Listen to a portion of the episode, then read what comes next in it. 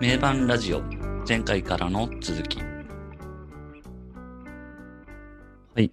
前回まで、えー、ニルバーナの結成からインディーズのファーストアルバムブリーチ、えー、そしてメジャーレベルとの契約。デイブ・グロールの加入。そういったところを話してきました。今回からいよいよネバーマインドの制作について話をしていきます。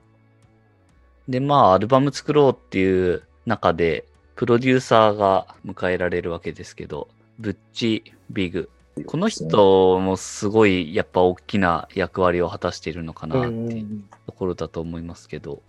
なんかちょっとこう、売れそうな路線に持ってったのはその人の影響ってことなんですか？まあ結果的にはそうなんだと思うんですけど、ただこの時点でこの人、そんな別に特別な人でもないっていう。ああ。じゃあ、ネバーマインドのヒットとともにこの人も名を上げてみたいな。そうですね。ネバーマインドをプロデュースする前に、この人自身の初のメジャープロデュース作品、えー、が、あの、スマパンのファーストアルバムのギッシュ。これがなんかほぼ同時期というか、ちょ、ちょい前みたいな感じなんですよね。これが発売的には、えっと、91年の5月28らしいんですけど、うん、だから、ネバーマインドが、えっと、91年の9月24日だから、まあ、その4ヶ月前にリリースされているスマパンのファーストアルバムも、あの、プロデュースしてると。それが、えっと、ブッチビグ的には初のメジャープロデュース作品だったらしいですけどね。で、それに続いて、ネバーマインドをプロデュースしてると。ネバーマインドの、あれだよね、レコーディングは16日しか。あそうなんですね。レコーディング自体は、あの、LA の郊外でやってたみたいですけど、うん、なかなかいろいろ大変な ことはいっぱいあったっていうのは、なんかブッチビグのインタビューとか見ると書いてありました。なんかそこで結構やっぱ言ってて面白かったのは、まあスマパンもプロデュースしてるんで、そことの比較みたいなとこは話されてるんですけど、うんうん、やっぱビリー・コーガンはもう完璧主義で、結構やっぱ何回もやり直す。うん、なんか納得いくまでこうやり直すっていうタイプだけど、もうカートはもうとにかく1回で終わらせたかったっていうのはなんかインタビューとかでも言ってましたね。それは何だろうね。もうその瞬間を切り取るのが一番だっていう考え方なのか、もう単に早く家に帰りたかったの。どっちもじゃない？まあなんかわかる気はするけどね。まあ確かになんか結果一番最初にやったのが一番いいっていうのよくありがちではある、ね。そうそうそう何個か取るんだけど、なんか聞き直すとやっぱ一番最初のが一番こう、なんか一番いいんだよなっていう。うん。なんかまあ、カートは多分もう精神的にはもうパンク、自分はパンクをやってるんだみたいなところは多分少なからずあったと思うんで、うんまあそういった中ではやっぱこう、何回も撮り直してっていうのは違ったんじゃないかなって思うんですよね。まあ、そんな格好悪いみたいな。パンクじゃない。確かに、うん。そんな作り込んで、そんな作り込んだのがロックじゃねえだろみたいな。うん、そういう感じですよね。バーンとやって、バーンと出たのが、うんえだろ、みたいな。うん。カート・コバンはそうだね。その辺をまあ、プロデューサーがうまくこう、作品に仕上げてっていう感じで、結構いろんなやりとりはあったみたいですけど。だね、まさにネーバーマインドっていうかね。そうだね。あと言ってたのは、結構レコーディング中に何度かギターを叩き壊すことがあったみたいで。レコーディングなのに で、その度に、そのレコーディングを終わらせて、ギターを LA まで買いに行ったと。結構やっぱ左利き用のギターだから、あんま売ってなくて、なかなかそれも苦労したみたいな。なんか買うと別に左利きじゃない説あるらしいですよね。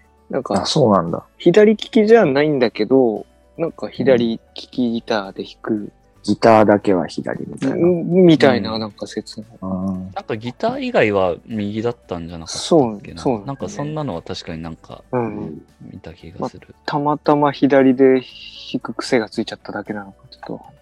うん。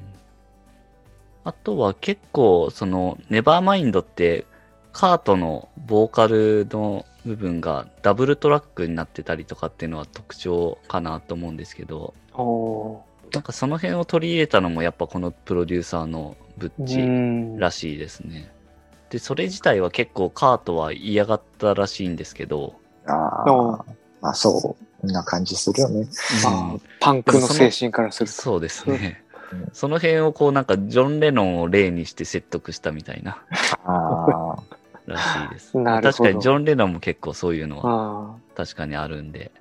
なんかデイブ・グロールコーラス割とやってるああ、ライブではそう。そう音源だと、だからどこでやってるのかよくわかんないというか、うん、音源、CD とか、その音源だとあれなんですかね。基本はもうカートの声を重ねて作ってる感じなのか。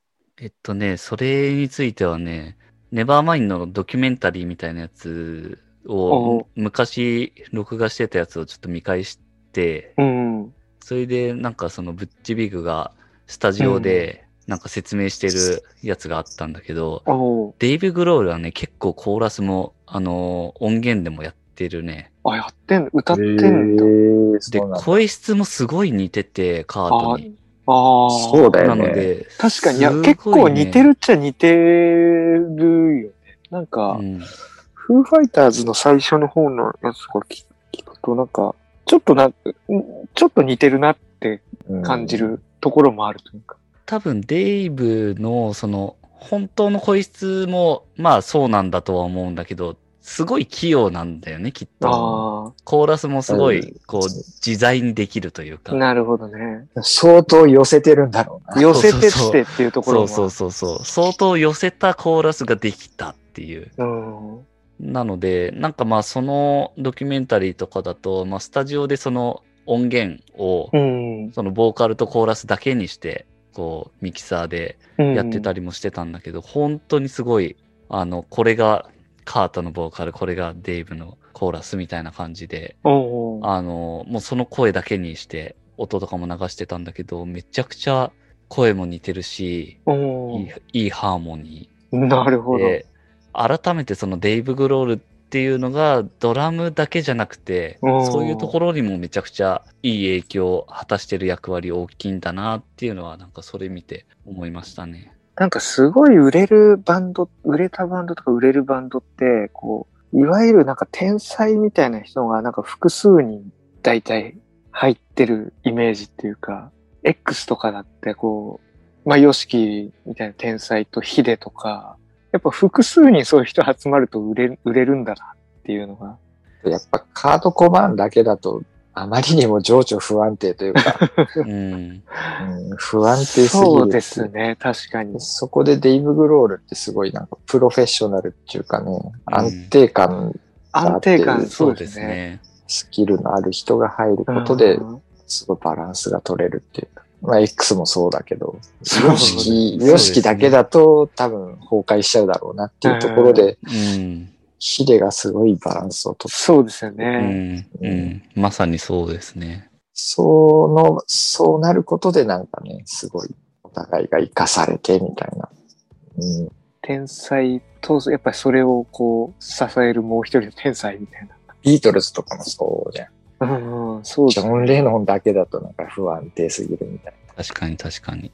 まあでも本当にニルバーナーの場合も、さっきヒデ君が言ってた通り、うん、デイブ・グロールはその中でもあくまでもカート・コパーンが主役で自分はもう一ドラマに徹してっていうそこの部分はでもやっぱ X のヒデのやつにもかなり近いですよね。確かに、ね、確かに確かに。うん、ヨシキだって言って自分は一ギタリストでいることが、そう。ところにも通じる話かな。通じるね。似てる似てる。うん。そこにいる人がすごい才能がありながら、そういうふうにバランスを取るっていう、そうですね。頭の良さが。確かに確かに。そんないろいろレコーディングがあったネバーマインドですけど、91年9月24日に、えー、とリリースされているというところですけど、まあこれは、やっぱりブリーチに比べるとかなり、まあスタンダードっていうか、まあわかりやすくなってる、メジャーな感じにやっぱなってるなっていうのはまあありますよね。90%はディーブ・グロールの力だっていう ぶ、ブッチビグが言ってるっていう。おーそうなんですね。90%。うん結構カート・コバーン自身もこのアルバムを作ってる時点では結構キャッチーな路線を目指してたっていう話もありますよね。やっぱり売れることは、意識は、やっぱその時はしてた。だと思うけどね。うん。そうですね。その売れるっていうまあ結果を目指してたっていうのがどうかはわからないけど表現としてあんまりこうアンダーグラウンドになりすぎないみたいなうん。ところとかはまああったんだろうなっていう感じなんですかね。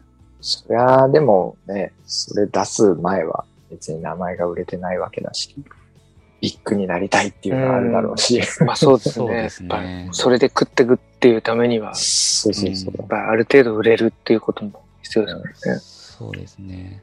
まあそれまでの流れで、まあグランジっていうのがまあこの時点でどこまでなんか表面的な言葉として出てたのかわかんないですけど、まあ80年代のいわゆる商業ロックみたいなものへのアンチテーゼみたいなところで、そうですね。まあカート自身もいわゆるなんかそこに対して自分もやってやるっていうか自分の存在を見せてやるみたいなのはこのメジャーになってっていうところでの第一弾っていうのもそうだし結構やっぱ思ってたんだろうなっていうのは感じますよね。なのでまあカート自身もネバーマインドが出来上がった時はすごいなんか出来上がりにうん。満足してたっていうか、うんうん。喜んでたらしいですけど、まあそれがね、さっきあった通り、思った以上に売れてしまったというか、っていうところが、まあまたカートを悩ませていくというのが難しいところですね。難しいところですよね。という、えー、ネバーマインドですけど、次回からは、えー、そんなネバーマインド一曲ずつ話していきたいと思います。次回へ続きます。